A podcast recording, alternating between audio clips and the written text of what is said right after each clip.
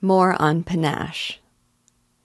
I have loved Cyrano de Bergerac for 20 years, but it was only recently that I fell so deeply in love with Edmond Rostand, thanks in part to Sue Lloyd and her biography, The Man Who Was Cyrano.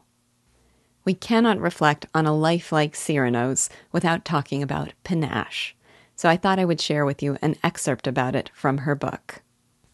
She says, quote, on their way back to college for their year of philo, Edmond and Henry, his lifelong friend, had the train compartment to themselves and took it in turns to read The Three Musketeers all night, standing on the seat to be nearer to the dim light.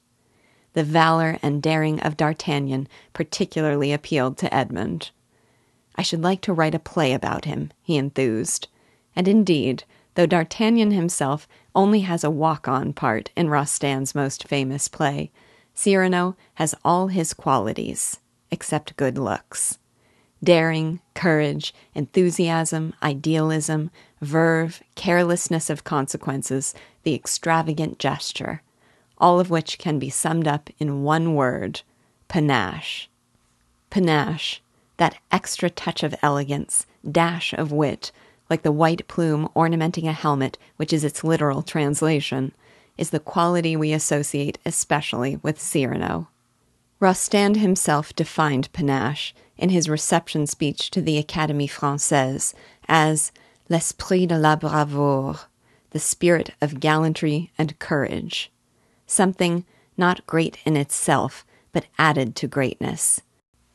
Quelque chose de voltigeant, d'excessif, et d'un peu frisé, something fluttering and rather over the top, even a little boastful, literally twirled. C'est le courage dominant à ce point la situation qu'il en trouve le mot.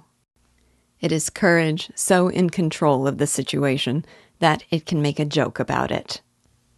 Panache, Rostand went on to say, came to France from Spain, but the French have given it a light touch that is in better taste. Panache is a kind of heroic modesty, a refusal to take death or oneself too seriously. Un sourire par lequel on s'excuse d'être sublime. A smile by which we apologize for having behaved nobly. A little frivolous, perhaps, a little theatrical, he concedes, but nonetheless, panache is a quality Rostand would wish for all his listeners. Unquote. We, his listeners, can't live a life like Cyrano's without a little panache, without, if you recall the earlier poem, twirling our mustaches, even if we haven't got them.